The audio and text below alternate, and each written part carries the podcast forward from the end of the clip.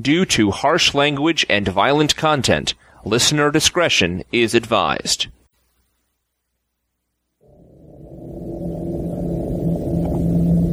The podcast which you are about to hear is an account of the horror suffered by a group of three adults Stuart, Arnie, and Brock.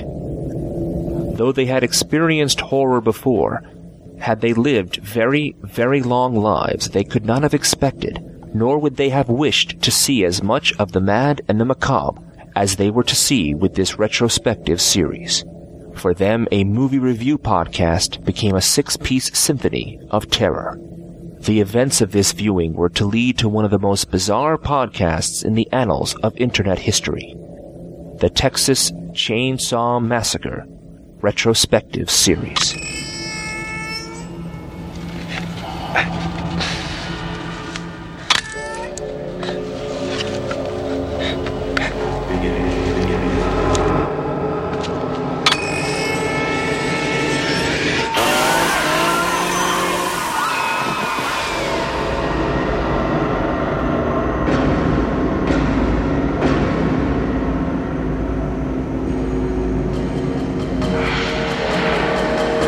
We're discussing the Texas Chainsaw Massacre 2, starring Dennis Hopper, Caroline Yes. Williams, Jim Siedow, Bill Moseley, and Bill Johnson, directed once again by Tobe Hooper. This is Arnie, co-host of Now Playing. Stuart in LA? This is Brock. And we are back in Texas 12 years later. I believe that there would be no argument that the horror revival of the 80s, the Friday the 13th every year, Nightmare on Elm Street and such, brought Leatherface back to the silver screen. I definitely feel like this was a movie that was maybe forced upon Hooper, who had been doing other stuff, all kind of horror genre related, but he didn't seem anxious to recreate what he had already done. And even here, I feel like he decided to reinvent rather than try and do the unenviable task of making a direct sequel. And he came back to Texas after the grand hit that is Poltergeist.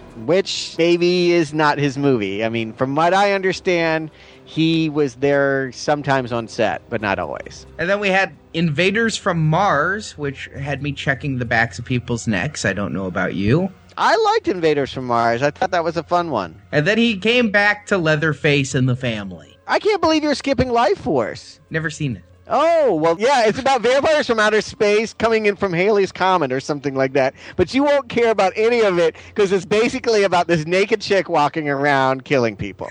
And it has Patrick Stewart in it. yes, it Wow. does. It's in my Netflix queue now. I gotta check this one out. Life Force was probably the reason why he had to go back and revisit Texas Chainsaw because both this movie and Invaders from Mars were expensive Hollywood productions. Now he had done some other slasher movies like The Funhouse, but these had big expectations and they bombed. Both of them bombed big time. Life Force probably deserved a bomb, but uh, Invaders from Mars, I thought that was pretty fun. I'm not sure what the hate was on that, but for whatever reason it didn't take and he was forced to try and relive old glory and I don't know. It's different this time, guys. Even though they pick up the story and it's a continuation of the story, there's almost nothing about this that feels the same as the original Texas Chainsaw Massacre. So why don't we discuss that? But you say the story continues. Stuart, why don't you fill us in for people who haven't seen this movie? Because I had trouble finding it on DVD. Why don't you give us a plot summary? All right. Well, it's been about 13 years since Sally Hardison barely escaped the clutches of Leatherface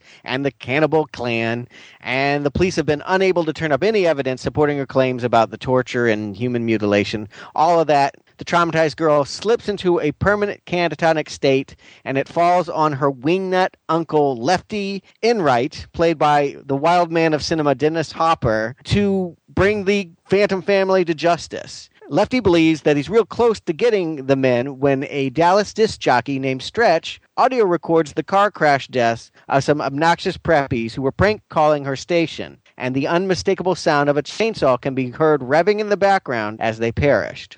Sure enough, the Sullivan family, as they're now known, have been making a living on the road for the last decade, turning human carcasses into award winning chili that they serve out of the back of a food truck. Ghoulish brothers Leatherface, who's also now known as Bubba, and Chop Top, who's the twin of the hitchhiker from the original movie, are baited into coming out of hiding and attacking Stretch late one night at the radio station after Lefty convinces her to play the snuff tape on air. Leatherface develops a crush on Stretch and secretly spares her life while a distracted Chop Top bashes the head in of her station manager LJ with a hammer, and they take LJ's body back to their secret underground lair, which is located beneath an abandoned Texas amusement park.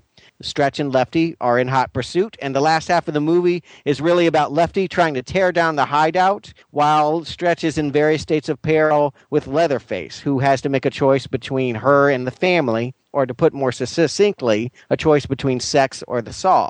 Lefty comes to the rescue, engaging in a spectacular fencing match with power tools before blowing up the family and himself with a grenade, and Stretch is chased up to the surface by Chop Top and cornered in a tower where she uses Grandma's mummified chainsaw to kind of recreate the ending of the original movie with her doing a bloodbath dance and all of that. We can get into the details, but that's basically the plot, but it doesn't convey any of the sense of the craziness and I would say the comedy that's in this one. I know you guys had a lot of beef with me last time when I called it a comedy, and I know it's not a comedy, but it had a subversive wit. This one is straight up Yucksville, though. This is a comedy. Wouldn't you agree? Absolutely. I compared the last movie to The Evil Dead, and here it's like we're straight into Army of Darkness. Mm, yeah, you're right. Yeah, they skipped Evil Dead 2. This is pure up, pure parody. I feel like Tobe Hooper, he knew it was a fool's game to try and recreate the grisly, low budget shocks of the original. It couldn't be done. He couldn't do it. He would only disappoint.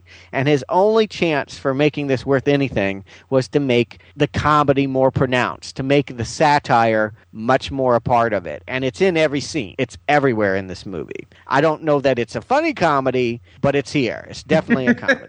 Yeah, I did get that. I also got one sense of that creepiness, and that was right at the beginning when he wins the chili contest. And that's it. Uh, the rest of it, I felt you're dead on. I think they were playing it for laughs, and it was, you know, the gory laughs. It wasn't even a black comedy, you know, it was beyond that. It was the Three Stooges with blood and that was kind of the trend. By this point there we had been having about half a decade worth of horror and i felt like horror was morphing into comedy. I mean the night of the living dead series had just come back with return of the living dead which had kind of taken that same scenario but did not play it straight was definitely playing it for laughs. And gremlins was kind of a comedy. I mean there was a lot of, of these quote unquote horror movies that had a jokey streak in them this movie with its heavy 80s vibe i mean this movie has more 80s than perhaps any other we've reviewed so far with all of the neon and the fashion. And it's comedic horror, it's never a good thing when I'm making references to the stuff in my notes. I wasn't going to bring up the stuff because I don't think anyone remembers the, the killer yogurt movie, but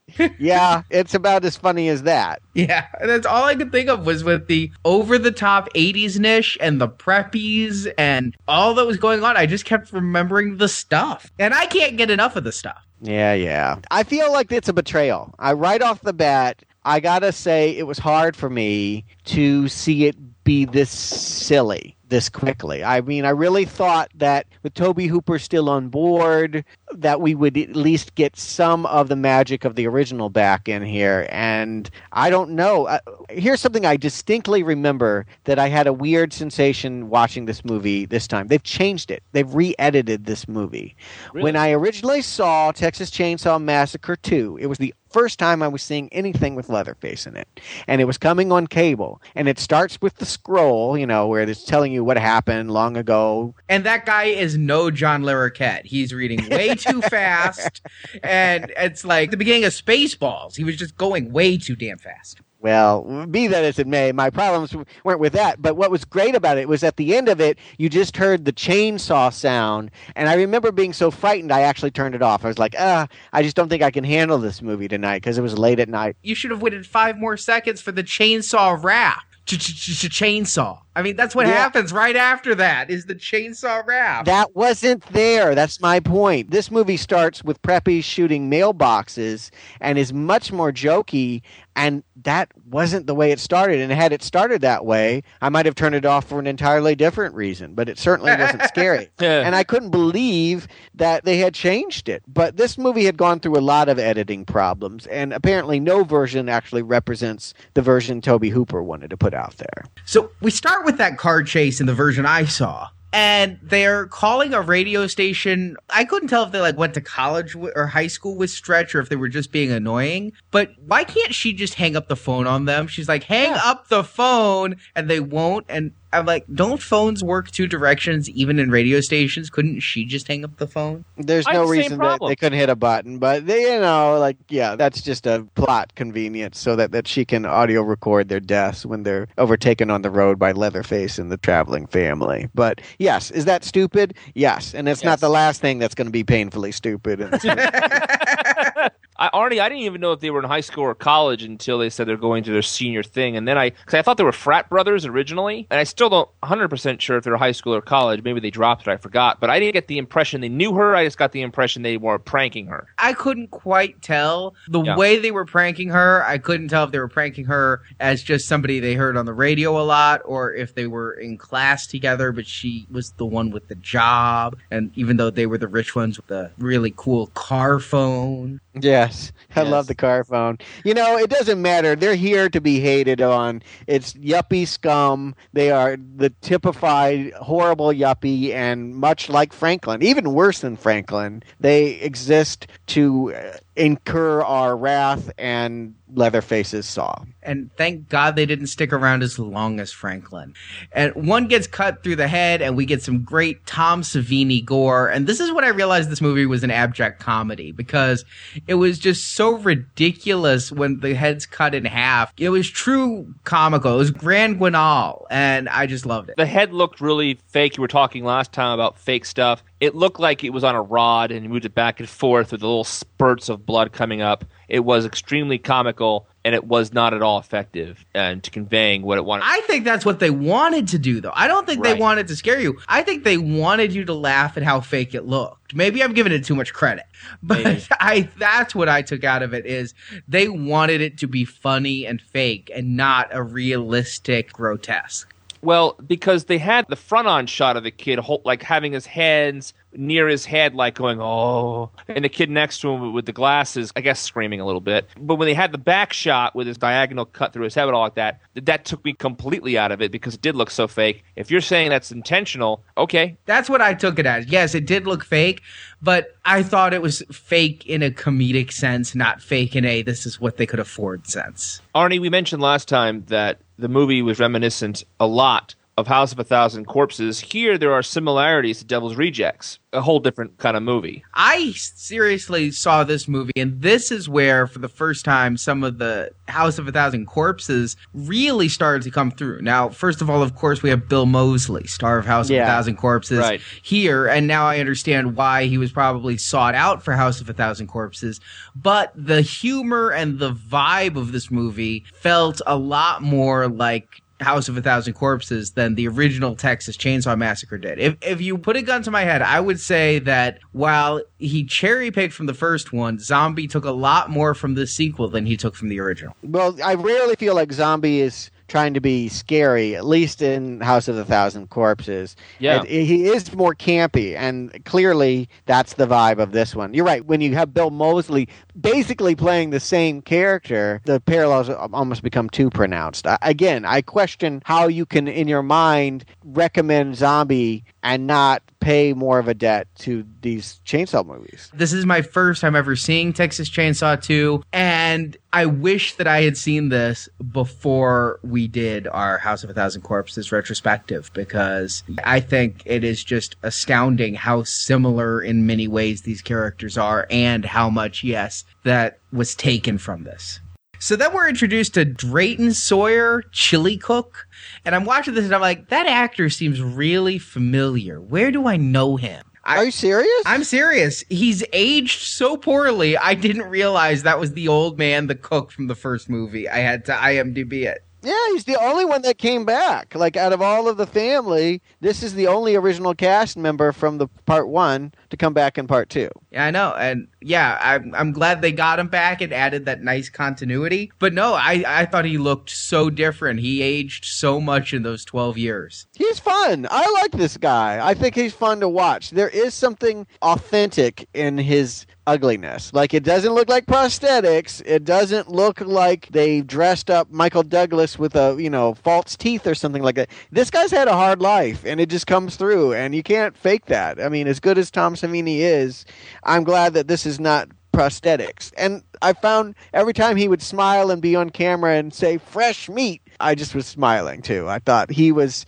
one of the things in the comedy realm that actually worked in this movie, and there weren't many for me that did. Yeah, he was definitely in. All, I mean, when he was doing all the "it's the meat in the chili, lots Mhm. of it," I'm like, I, I I figured he was with the family, and I I paused the movie and looked him up, and I was glad I did, so that I could now relate him to his former incarnation in the first movie. But yeah, I loved him in this movie, just absolutely loved him. I think the first movie had it been played a little bit more for true laughs instead of just the satire as we discussed last podcast, he would have worked better. Here, where they're going for yucks, he works well. hmm I I liked him in both movies, but he is greasy and scary when we need him to be, and in this film, he is funny when you need him to be. He's winking, but he doesn't even know he's winking, and that's what's great about it. I, I liked him too, especially in this first scene where I said before he has that great creepiness to it, and then you know that smile. It's.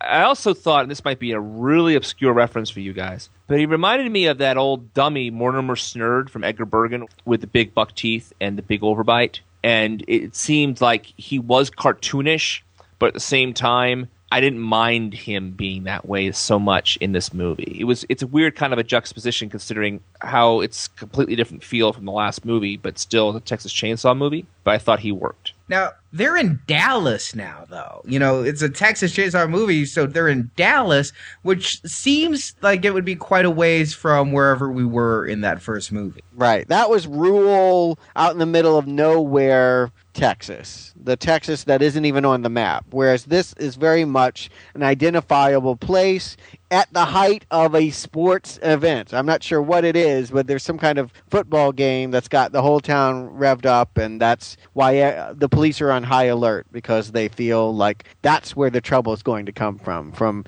Texans acting out. I think it's an Oklahoma versus Texas game that it seems to be. They have this rivalry between Oklahoma and Texas playing out, and some big seminal game is going on here. Mm-hmm. So we get the meeting between Stretch and Lefty, and I had to laugh again at the fashion. I got to bring up 80s fashion when Stretch visits Lefty in the hotel room. Stretch is in literally in denim from head to toe. She even has denim boots. Yep. I like Stretch. I don't know how you feel about her, but in the last movie, there was no character that I really particularly identified with as a person. I mean, you feel bad for them as victims, but they're not particularly interesting as characters. And here, I genuinely liked her. I got her that she was saddled in this rinky dink radio station. She'd much rather be a journalist. She has to report on chili cook offs and pretend like that's hardcore journalism. And all of a sudden, falling into her lap is this snuff tape, these kids dying on air that she now can play back on cassette.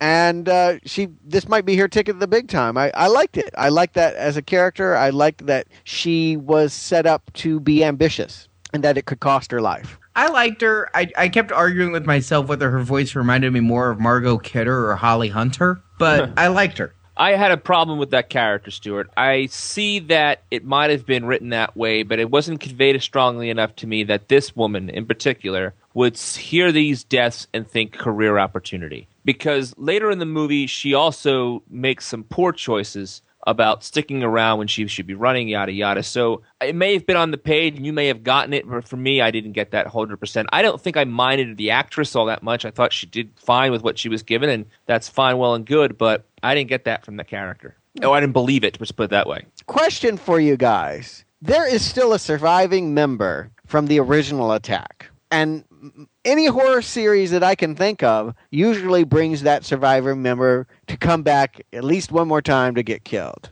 Did it bother you that it was Stretch and not Sally. Well, wasn't it kind of implied that Sally's dead because Lefty? No, she's in she's in a coma. Okay, because Lefty's her uncle.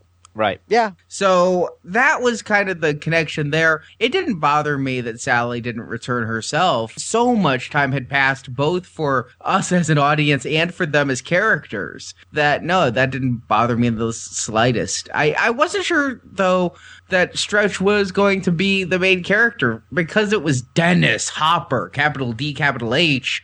I figured he was going to be our main protagonist. So the fact that so much of this movie went around Stretch kind of caught me off guard. I I completely think agree. you guys are forgetting the fact that Dennis Hopper was not Dennis Hopper. I mean, I think you remember him from all the 90s stuff. But I mean, literally, the man had not been on screen in a long time. I mean, he was mostly known as a fringe element who had directed Easy Rider and was so messed up on drugs you couldn't cast him in something because he would screw it up. he also has the lead billing, so I guess that's why he and I are confused because I don't know that he would when the movie originally came out. I know that's what the video box makes it look like now, but I don't think that that movie was sold as a Dennis Hopper vehicle when it came out. I think it was Leatherface's back. This was Dennis Hopper's year, 1986, when this came out. Dennis Hopper had been way off the Hollywood map. I mean, I think he had his last movie had been Apocalypse Now, a Hollywood movie, and then he had gone off to Europe and done some stuff.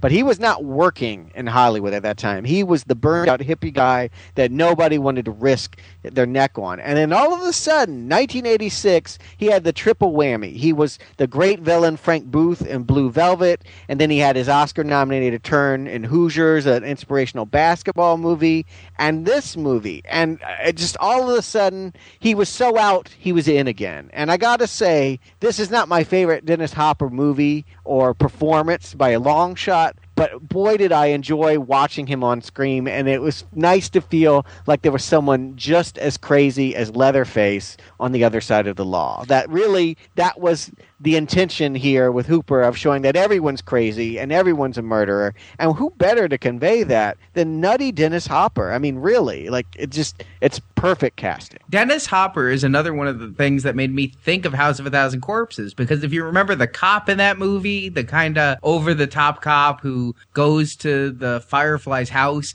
here I think that that character was based a lot on the Dennis Hopper character because a, a lot of the same drawl, a lot of the same attitude, and I was a little nervous coming into this and seeing Dennis Hopper, but as soon as he started delivering lines, I'm like, you know, even in this silly, silly movie, he's just as badass as he was in True Romance or Speed. And I went with it. I liked him in it. I didn't mind him either. Actually, I had the same reaction that you did when you introduced the movie today, Arnie. When I said Dennis Hopper, I was like, Dennis Hopper, kind of like Danny Glover in Predator 2. But from the first scene, I was like, okay, I don't mind him so much. And as he went on and on and on, I didn't mind him at all. So I was surprised how little he was in the movie because I too thought it was going to be about this cop hunting this family. It turned out to be more about this DJ doing some investigative reporting on her own. And, you know, no time at all did she think about calling the cops, which makes no sense to me. So, Well, I mean, Lefty is a cop. He's a lieutenant, and she's working with him. And he said he'd be there. okay, sure.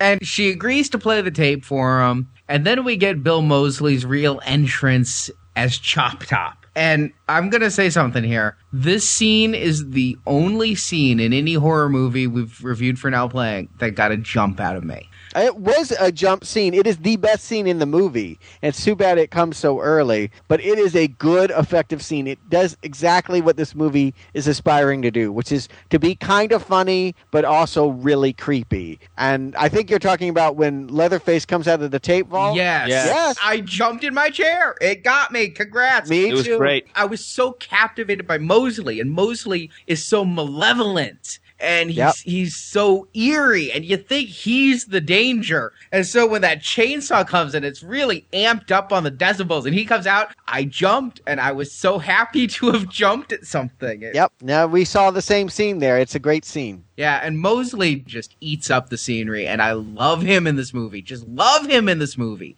He's over the chop top, but I went with it. I could have done with less of him. And I think it's one of those things where the more the movie had to rely on him, the less I liked him. What was that whole thing with incoming mail? He kept on saying incoming mail, incoming mail, and whacking with a hammer. What, what is that supposed to be a joke? I didn't get. Well, I think you're overthinking it. It's a joke just because I mean it's it's a physical humor joke. I mean, it's Okay. not mail, it's a hammer. Oh, I. I, I, can I can I over explain this? I mean, it's uh, you know, it's it is it's what it not is. funny, but it's there. Right. You know, it's Bill but- Moseley. It's you know you you're either on his wavelength or you're not. Sonny Bono wigs. I mean, he's just doing some kind of weird parody of a hippie, and I don't know why he's doing that as much as he is, but it's amusing at first, and then it slowly wore its welcome out for me. He's very good in these introductory scenes. He's basically I was very confused at first. I thought it was the hitchhiker character, and I thought that the metal plate in his head was from being run over, and that the Nam reference that he made was a joke. Because of course, why would anyone in this family go to Nam? I heard VA hospital, and I had the same problem. I was like, I was really confused who this guy was. And when he said VA hospital, I'm like, this is a different person. But it, that's the only clue I got. I was so confused there for a few minutes. What I didn't get out of this until I started reading some of the stuff on Wikipedia was that body he's kind of flapping around at the beginning is the hitchhiker from the first movie.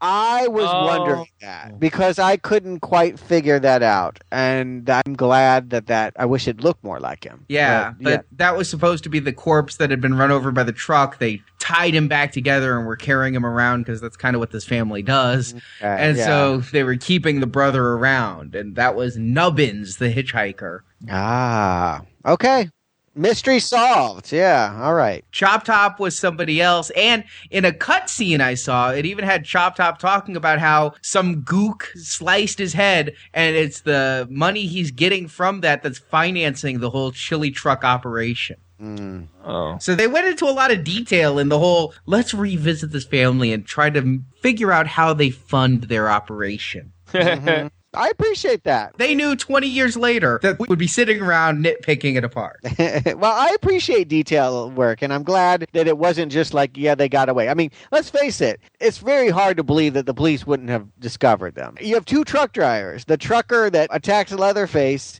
and the one that drives her away that saw these things. What's their take on it? I mean, they could drive the cops right back to the spot of where they saw the violence. The idea that this family could get away with that, uh, what, burn all of their furniture made out of human bone, like it's nonsensical to think that their jig wasn't up and that the cops wouldn't catch them. So uh, any level of detail they can provide at all as to what they would be doing and how they got away, I need that because the suspension of disbelief is really, really high here. I will agree with you though. There was one part of this scene that didn't work for me, and that's Leatherface is off chasing Stretch. After his chainsaw deflects into Chop Top's head, I do think it spends a little bit too much time with Bill Moseley complaining about his head being hurt or dented when we should have been focusing on chainsaw chasing Stretch. It was too indulgent for Tobe to leave it like that. Yeah. Here's my thing. It's that once he gets in the room and they see each other, it took a weird turn for me, and I think this is where the movie lost me. We're talking about earlier with the sexuality, with touching the chainsaw to her um, feminine area. She seems to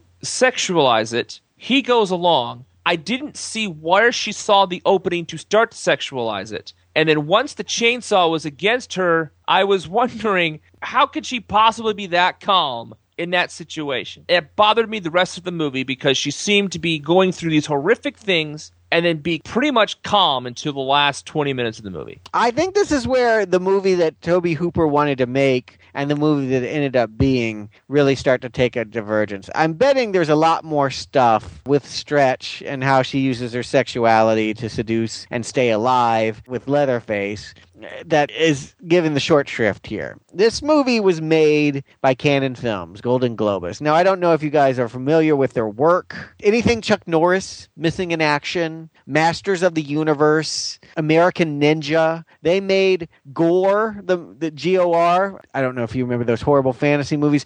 Basically, really schlocky 80s movies terrible, terrible history with that company. And they keep bad company and run a bad show.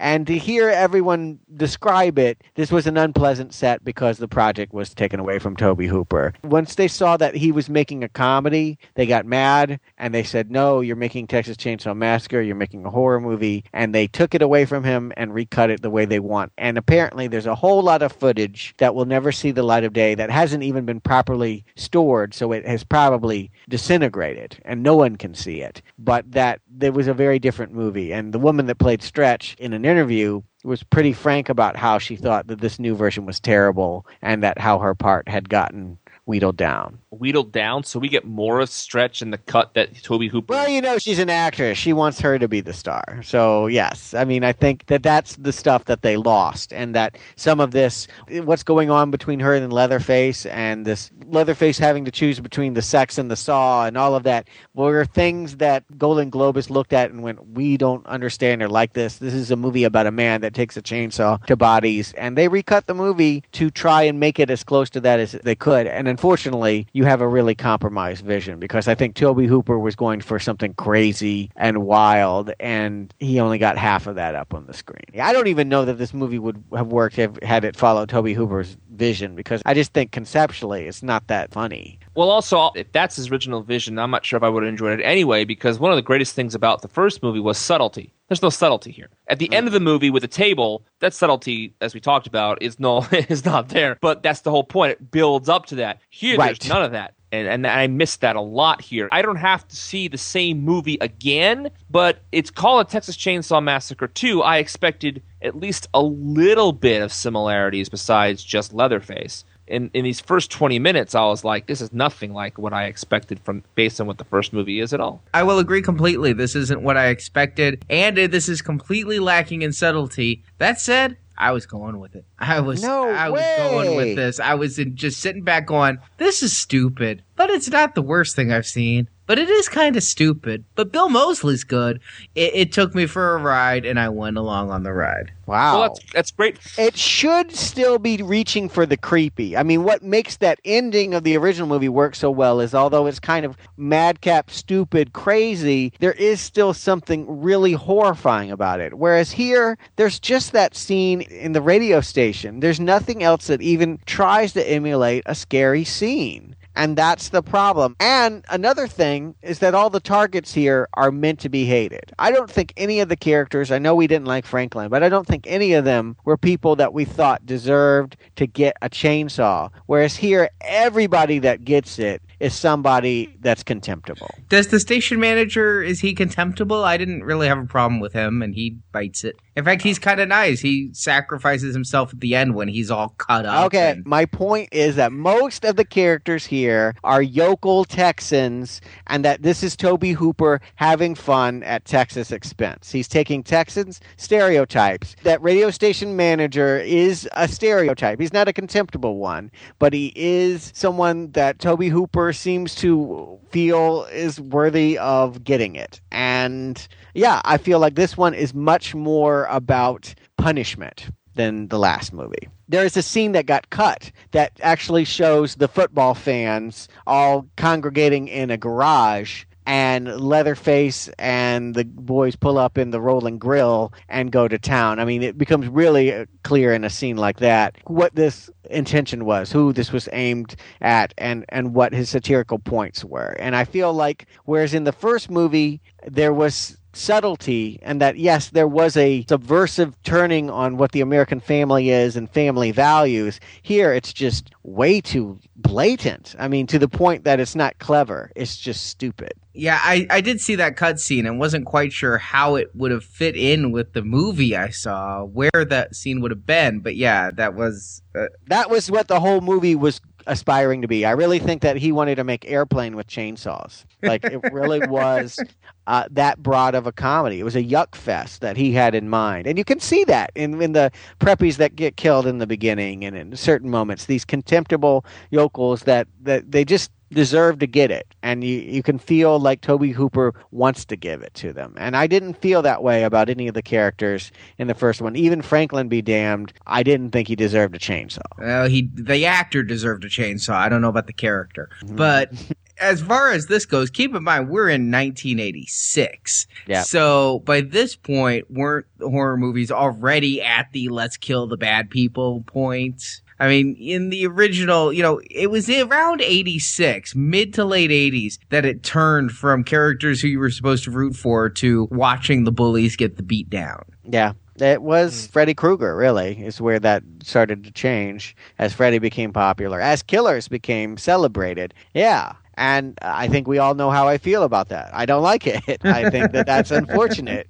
And I just feel like these characters weren't designed to do that. Leatherface, very different, this Leatherface, than the one that we got in the first one. Physically, for one thing. I love Tom Savini's work on this, but it's not the same we're going for realism, low budget, raw look here. I mean, that mask is very clearly a mask. It's designed to be a mask. It's really leathered. It's stitched together in a way that makes him look. You know what I was thinking when I was watching this movie? Do you guys think about Goonies at all? I to- think about sloth because I Yes. was thinking, baby, Ruth. Yes. yeah, the whole Right. time.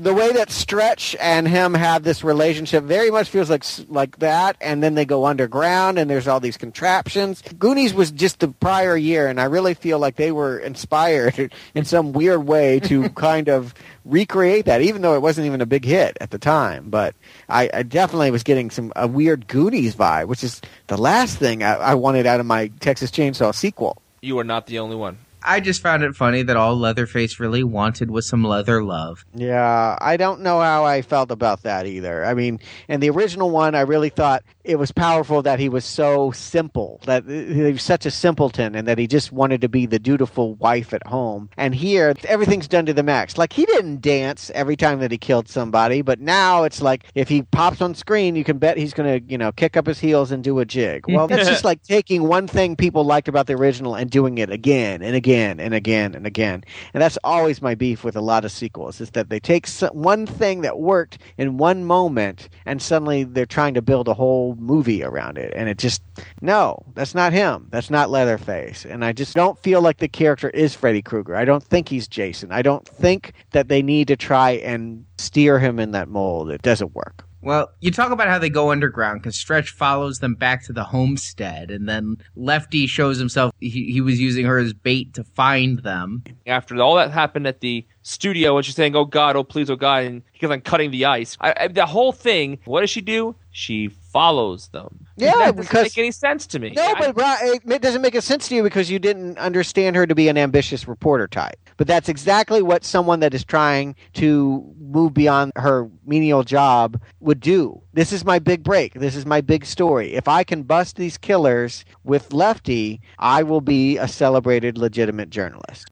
Stuart, my only point about her investigative journalism thing is if you almost get killed and you get yourself out of that situation, you wouldn't probably just right away follow them. I mean, I understand the lead is there, but wouldn't she want to run to the police or run to find the guy who didn't show up like he was supposed to or just take some time for herself to calm down a little bit or something? She just went right after them. Well, the movie's not trying to be realistic. I mean, that's the mentality of this movie is that people are doing things they wouldn't normally do. I mean, Dennis Hopper wouldn't go to a store that specializes only in chainsaws and Oh test them God. all out. I mean, you know, the the movie is pitched real big. Oh, that was quite the scene too, wasn't it? It was out there, like so much of this. It was real over the top. And Arnie, I can hear what you're saying about that you kind of enjoy it because in a way I kind of do, but in most ways I don't. I, I I can honestly say that I felt like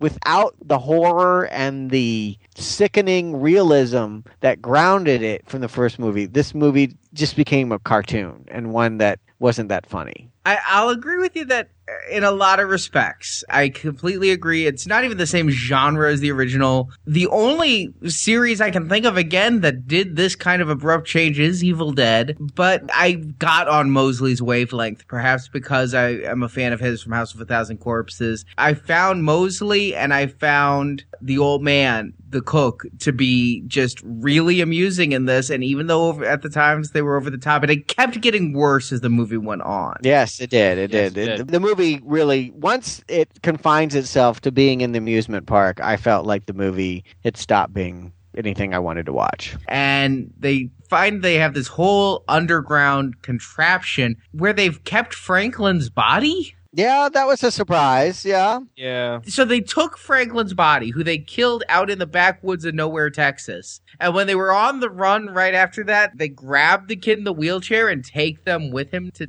Dallas. If there was no evidence to be found, they would have had to destroy or take all of that with them. So Lefty gets to the grounds and starts like, what is he chainsawing to bring the whole thing down? I, I wasn't quite clear. Like you have a mine shaft and they have those wood supports that hold up the dirt above it. He was cutting down those so it would collapse everything. Without the supports, the weight of the ground above would cave in the cave. And they think Stretch is doing all of this. They have no reason to think that he, another person was there. When I he- they actually at first accused Leatherface. They claim that he's you know flippant with his saw and that that's what was causing it. At, at, at one point, they make a passing ref. The the cook Drayton accuses his boy of being the reason why the, it's falling down. But yes, eventually they think it's her. They don't suspect that Dennis Hopper is here, even though he's shouting at the top of his lungs in every scene in the second half of the movie that he's going to take them all to hell.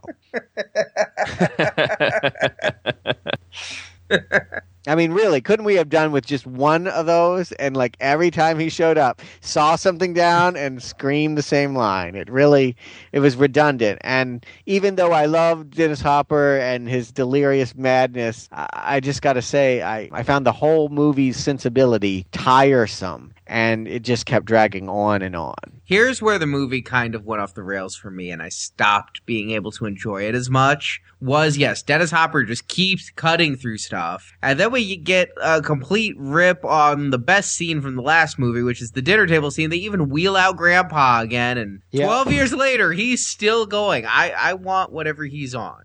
He's 137. If human blood is the diet that lets me live another 102 years, let me start. Oh, okay. But here he looked like so latexy. Last time he really looked like something that had been taxidermied. Here he looked kind of like Freddy. That's a Savini touch. I mean, Savini definitely felt like he was creating iconic looking monsters. Whereas in the original ones, I really just felt like the crudity conveyed the horror. Like it- wasn't about looking at Leatherface and going, wow, what a cool face. It was just ick. And, and here it was really more like, oh, look at those stitch marks across Leatherface's mask. Like, that's really cool. It just changes it when you spend that much stylization on the monsters. And that's what, unfortunately, Tom Savini's approach does, is it makes it look cool instead of crude. I thought he looked like a dog, puppet dog. I didn't see a real man there at all. Why even have him there? The first movie had no budget. This one had all this money, and what does he do? We get this gigantic set with all these bones and things, and then the way they do, they recreate the first scene, uh, the, the last scene of the last movie. It didn't make any sense to me why they had to do that. It did, it makes no sense to me at all. So I think, honestly, from what I've read, Tobe Hooper thought there was a lot more comedy in the first one than the audience felt, except for Stuart. And for this one, he wanted to redo it. He wanted a take two to drive home the comedy aspects that were missed in the first one that he saw that nobody else did. He's like, well, I'll make it bigger. Yeah, no, and, you know what? Maybe we shouldn't use the word comedy and insert the word satire. That's well, yeah. he used the word comedy. Yeah, I mean, I get what he's saying. I mean, I I agree with him, but it does feel like if I can't make a scarier, gorier, more frightening movie, I'm going to make a more funny, subversive one, and I'm going to use as my approach all of Texas. I mean, it's not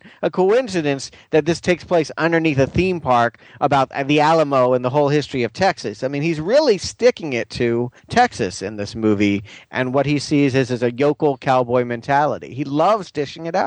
And that's the source of the comedy is that the outlaw mentality, the the cowboy mentality is to be vilified. They are as bad as this family of cannibals. So when we get to the final battle, chainsaw versus chainsaw, lefty versus leatherface, it was almost like Hopper was huffing and puffing to lift those things up after a while.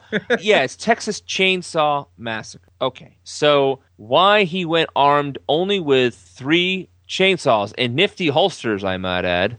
Don't know where he got those. I think he took them from Ash over on the set of Evil Dead. Exactly. I'm thinking to myself, and I understand we're not looking at a realistic movie here, but he is a police officer, and I understand he has a vendetta, and he has going after revenge, and he wants to chop these people up as his family was. But a double barreled shotgun for a policeman, a lieutenant, seems to be the weapon you would bring into this situation. I'm no expert, I've never gone into a cave full of cannibals, but I'm thinking, especially if you know they have a chainsaw and knives, that you would bring a shotgun. But, that would end this all quick. But Brock, you're missing it. Like the joy of it is only not in the logic, but the joy in it is of watching a chainsaw go at chainsaw. Like we've Oh. never seen that before. I mean, it's it's that base, it's that juvenile. Like you're overthinking about it. This is not. No, no, no. No, How no, do no. we bring the villains to to justice? It's No, no, no, no, no, no, no, no, no. What I'm saying is, you go in there with a shotgun and you have that chainsaw battle, but you pick the chainsaw up when you're in there. You don't bring one in with you. That's what I'm saying. That's not what this movie is at all.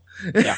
it's not about any semblance of logic. It's like trying No. to go, you know, Wiley Coyote really should change brands from Acme because that just Mm-hmm. doesn't seem to work out for him. We're that far into Looney Tunes Yeah. with Oh, yeah. this movie at this point that trying to think he should have brought a shotgun is, you're right. You're not wrong in saying it, but it's just, it's like walking into a house that's burned down and gone, when's the last time you dusted? I understand that. I, I wanted to see that chainsaw thing. I thought it was fun. I loved the chainsaw going through Leatherface's stomach. I thought the whole scene was cheesy, campy, fun. I really, really did. But the fact he didn't walk in with shotgun, just like when I would give, I'm giving logic to wouldn't this woman just take a breather and, and just you know instead of going right after them, those kinds of things bother me. Like Arnie, you were taken out of it before in the last movie when you noticed the chainsaw completely missed the guy. These even in this movie full of craziness, those lapses in logic just jumped off the deep end for me. And I tell you, this movie didn't start off with completely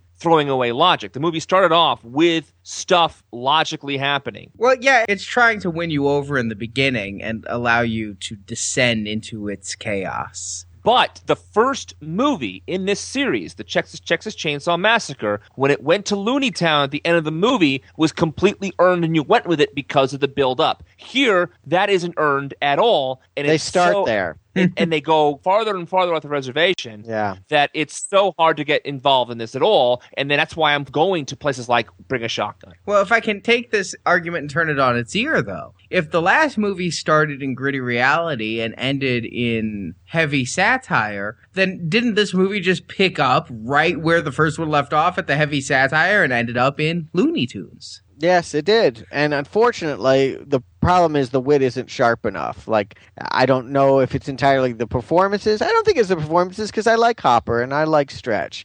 This felt like a production out of control to me. It really Well, did. yes. Uh, when I look at how much of the dialogue feels just so ad libbed and how indulgent it's edited, Yes. It, it was like you ever see some of those movies lethal weapon 4 you get the feeling that the actors and the filmmakers all had a great time on set but the movie that came out wasn't really cohesive Yeah. Well, they didn't have a great time on this set. There was real fractious involvement between Cannon Films and Tobe Hooper and the actors, and they didn't get to make the movie that that they wanted to make. So I, I definitely agree with you. I feel like Bill Moseley was just like, I'm going to just do this, and everyone went, okay. yeah But and you know he had been doing that before. The reason why he even got the gig was he had done a little indie film called The Texas Chainsaw Manicure, I think it was called, and it was you know you can imagine it writes itself, right? He's does a nail salon and yeah, whatever. But he's been playing that character and will continue to play that character, and it's kind of fun to watch him play that character. But for me, it's all about moderation. And unfortunately, too much of the second half of the movie was relying on nut jobs like him to carry it when I really needed more. I don't know if it's realism,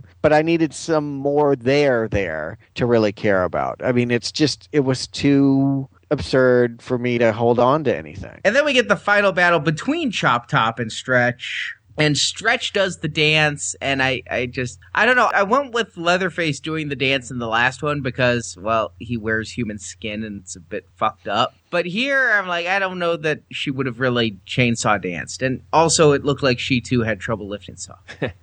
I'm surprised Grandma's chainsaw had gas left in it, and she kept pulling it and pulling it, pulling it while the guy was slicing her back there. But before they have their battle, the cook drops her grenade by mistake in the caves, and we hear a boom as Stretch and Chop Top leave the caverns. I had to watch it twice to realize that that boom implies everyone down there died. I too had to watch it twice, Brock. I, I did. I'm like, when the credits rolled, I'm like, what happened to everybody underneath? Rewind. Yeah. It's such a ripoff that you have all of these crazy characters and all of this and a chainsaw duel, and then suddenly just a grenade goes off, and off screen, we're just to understand that they're all dead. Huh?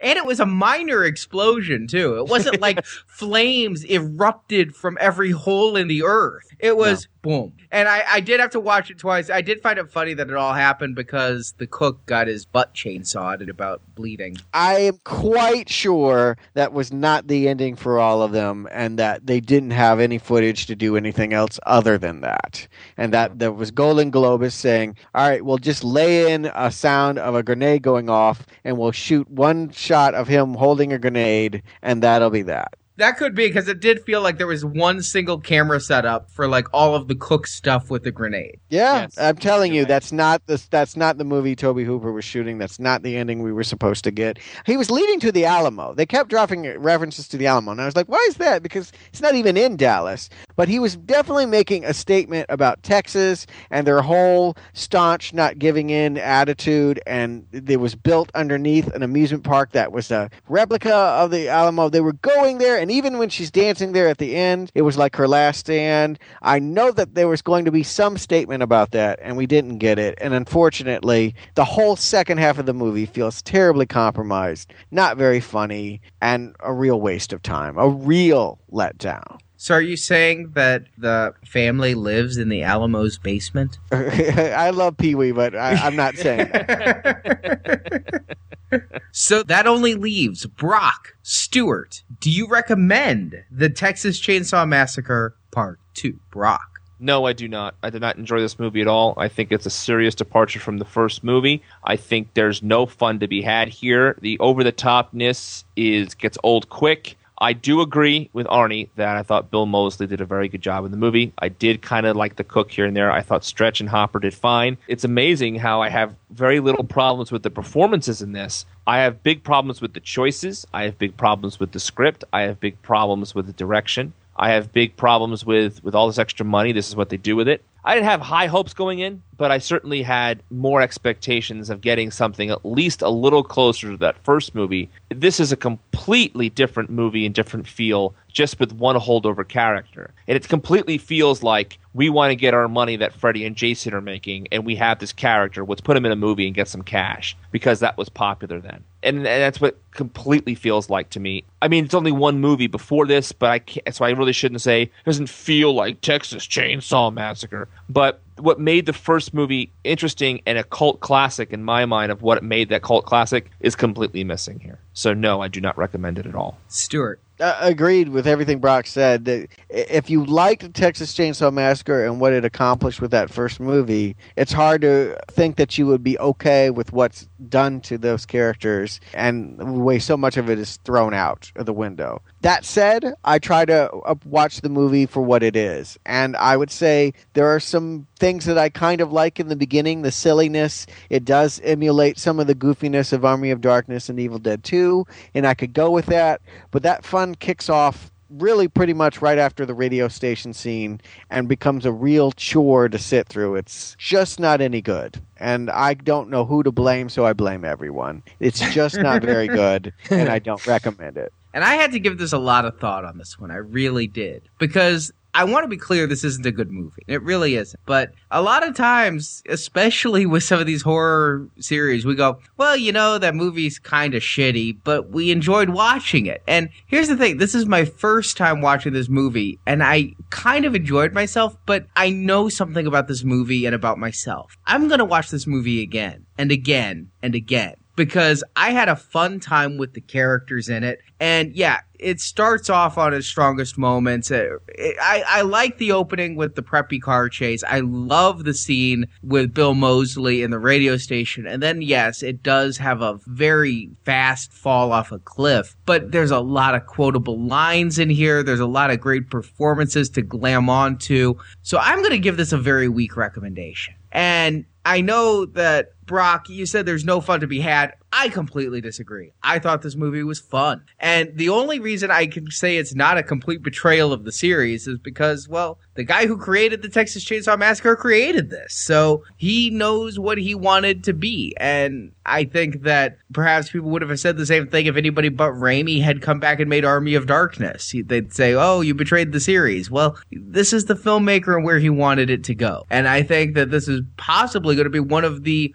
more original installments we're going to see in the rest of the series. Oh boy, I am worried about where this is going from here, and the fact that Tobe Hooper's not involved, the fact that they can't even get Leatherface back, or even the rest of the family back. I am worried. I don't know what the next two movies hold, and I don't suspect it will be good. Well, we will find out, but I do give this a weak recommendation. And I'm really glad to hear you did find some enjoyment in this movie. As I said before, I think we have rec- all recommended movies that aren't great because we enjoyed watching them. I couldn't find that enjoyment here. I'm glad you did. I'm sure some of our listeners will have found some of that enjoyment as well. And they can tell us about it in the forums. You can go to our website at nowplayingpodcast.com, find those forums links there, and you can go and tell us about your thoughts. You can also post your thoughts on our Facebook page, as well as follow us on Twitter. We're now playing pod on Twitter, and we post reviews, little tiny little mini reviews of things we see during the week that aren't part of the retrospective series, new movies, older movies, etc. All four or five of us do that, so check that out at Facebook and Twitter. You can also go to our archive section on our webpage, which is now nowplayingpodcast.com, and you can find the archives are full of other retrospective series like Halloween, Friday the 13th, Star Trek, Terminator, a whole bunch of great stuff there you can listen to. Our Karate Kid retrospective that's still being downloaded as of this recording at record numbers. We thank you for that and thank you for your support. If you enjoy our shows, besides going to the archive and listening to older shows, please go to iTunes and leave us a positive review so other people like yourselves can find us and we can continue to bring you now playing podcasts into the great future. And don't forget, we are still accepting donations on nowplayingpodcast.com at the bottom of the page. And anyone who donates $10 before Halloween gets our Child's Play retrospective. Stuart, you now know we're doing this, right? I, I'm I'm looking forward to spending the money. I mean, seeing the movies. so that is going on only until October, and then we will never, ever release Child's Play again. So Oh my God, really? Really? I mean, even if they do another one, we'll just do that one and that will be it. So, this is your chance. If you want to hear us, if you want to fuck with the Chuck, then you got to donate 10 bucks. Is that an actual tagline? Yeah, don't fuck the Chuck. Wow. Chucky Part 3, it's coming. And you can hear us talk about it, but it's going to cost you a little bit of dough. So, please donate. And It's a, it's a donation, folks. Think of it as if you go donate at PBS and they give you a hundred dollar T-shirt. Kind of the same idea, but we're asking ten dollars. It comes out to be two dollars a show. It's a donation to help us keep this running. We're not pocketing this money, folks. We're do, we're taking the money, investing it right back into getting bandwidth and better web pages and and and and things like that to make this show more affordable for all of us. Yes, because we're not corporate funded. We have no sponsors. We have to pay for the movies we see to review. We we have to all fight our video stores to get the rentals and go to the theaters and all of that. And we just are trying to break even. So if you can donate to the show, and ten dollars is the minimum. If you can't afford more, and we know that these are hard times we're all living in, but if you can afford more, please think about donating more. And again, we're not selling anything. It's our way of saying thank you to the people who are donating. Yes, please. Thank you. And so, Brock, Stuart, in addition to talking Chucky, we will be back next week to discuss Leatherface, the Texas Chainsaw Massacre 3. Oh, I guess he survived this one then. Well, we didn't see any dead. I mean, kind of hope Bill Moseley's coming back, but I know he's not. He's not. Instead, we get Viggo Mortensen. what? Really? Yeah. Oh, now I'm intrigued. Okay. So we'll be back to talk about that next week. I wonder if he- he'll fight someone naked, like in a in a bathroom again. too obscure. Yeah, I guess it was. I I got it. No, he, he's out there with the chainsaw. No, no, he had a chainsaw. He was chasing me with a chainsaw. Thank you for listening to the Texas Chainsaw Massacre retrospective series from Now Playing. It's what the public wants. Come back to NowPlayingPodcast.com each week as we cut into a new installment in this classic franchise. People may not remember what we say here tonight, but they sure as shit gonna remember what we do. You can find other Now Playing retrospective series such as Halloween, A Nightmare on Elm Street, Saw, Terminator, Star Trek, and others at our website. Me and Bubba, my little brother, we listen to you every night. Go to NowPlayingPodcast.com and click the archives link to find those series, as well as individual movie reviews such as Avatar and Inception. We got the means, we got the machine. And while at NowPlayingPodcast.com, be sure to join our forums where you can discuss the Texas Chainsaw Massacre films with other podcast listeners. First, I'm gonna kill you. It ain't no fucking biggie. You can also follow Now Playing on Facebook and Twitter, where we post new episodes, and the Now Playing hosts post movie mini reviews. Links to our social media pages are at NowPlayingPodcast.com. Welcome to my world. Support from listeners like you help keep Now Playing operating. If you enjoy Now Playing, please support the show. You can find a link to donate to the show using PayPal on our homepage, or you can buy Now Playing t shirts, coffee mugs, mouse pads, and much more at the Now Playing Cafe Press store. If you need anything, just twitch. And remember, if you make a donation of $10 or more made by October 31st, 2010, you will receive as our thank you the exclusive Now Playing Child's Play retrospective series. Right, Now playing, the Texas Chainsaw Massacre series is edited by Jay and Arnie. Boys, you never should have been doing this. Now Playing is not affiliated with New Line Cinema, Cannon Films, Columbia Pictures, or Platinum Dunes. The Texas Chainsaw Massacre is the intellectual property of its copyright and trademark holders, and no infringement is intended. Try to speak plain. Saves time. Now Playing is a Venganza Media production, copyright 2010. Brazos. Brazos.